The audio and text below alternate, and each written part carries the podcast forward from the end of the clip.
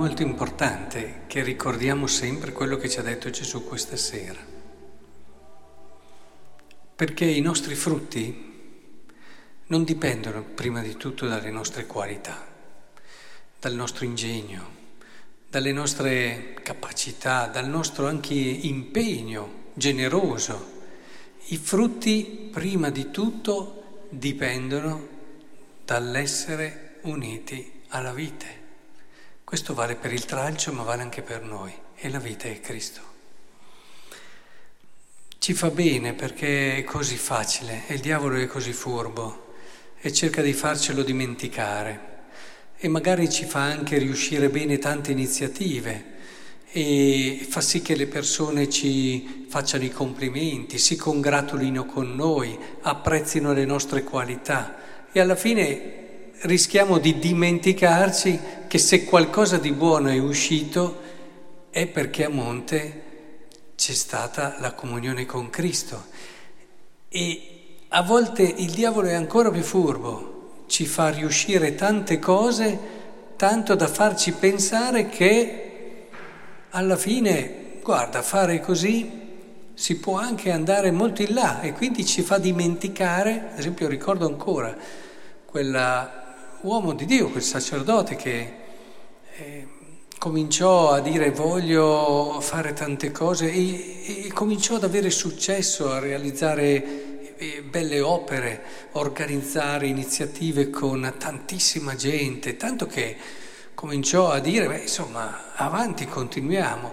Tutte queste attività però lo hanno portato progressivamente a trascurare il silenzio e la preghiera.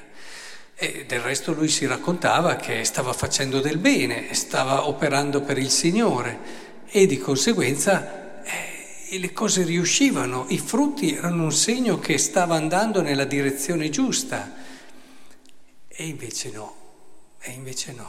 Quello che sembrava un qualcosa di grande, come un pallone, si è sgonfiato dopo poco, ma soprattutto la sua anima si è sgonfiata.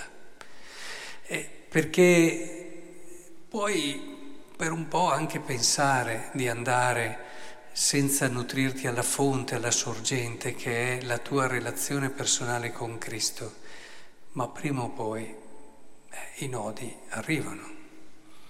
Ed è molto triste vedere persone generose, meravigliose, che arrivano vuote e stanche.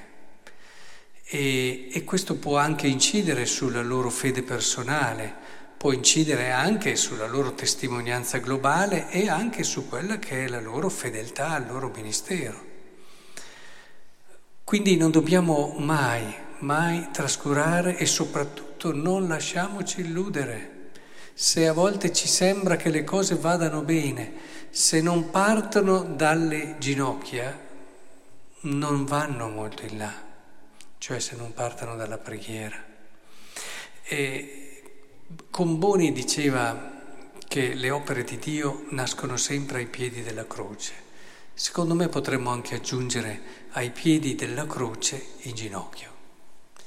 Ed è lì che nascono intanto le idee giuste, perché non dobbiamo mai dimenticarci che noi non dobbiamo mica realizzare qualcosa perché ci dia soddisfazione, no? Oh, che bello, guarda, avere una bella comunità, penso a un parroco, ma anche a tanti altri che si impegnano, un bel gruppo di ragazzi, se sono un catechista o un bel... Non dobbiamo pensare di fare... Noi dobbiamo prima di tutto cercare la volontà di Dio, e dobbiamo fare il suo regno, quello che ha pensato Lui. Per questo dobbiamo sempre mettere davanti il nostro essere radicati alla vite. E ogni opera che costruisce il regno di Dio parte di lì. Le altre possono andare avanti un po', ma come ci dice anche lo stesso Vangelo, dopo un po' sfumano. Quindi ritorniamo a quello che è l'anima. Se siamo operatori pastorali, abbiamo degli incarichi, abbiamo dei servizi che facciamo, ritorniamo alla sorgente sempre. Non raccontiamoci, ho già fatto un servizio per il Signore, questo vale come preghiera. No, non funziona così. Anzi, I santi sapete cosa dicevano? I santi dicevano: se ti aumentano gli impegni, parlavo, non so, a chi aveva delle responsabilità, un sacerdote o altri, insomma, pensiamo appunto a catechismi e altri, se ti aumentano gli impegni devi aumentare la preghiera. E ve l'ho detto che da giovane facevo fatica a capire questa cosa, perché facendo i conti con la matematica dicevo,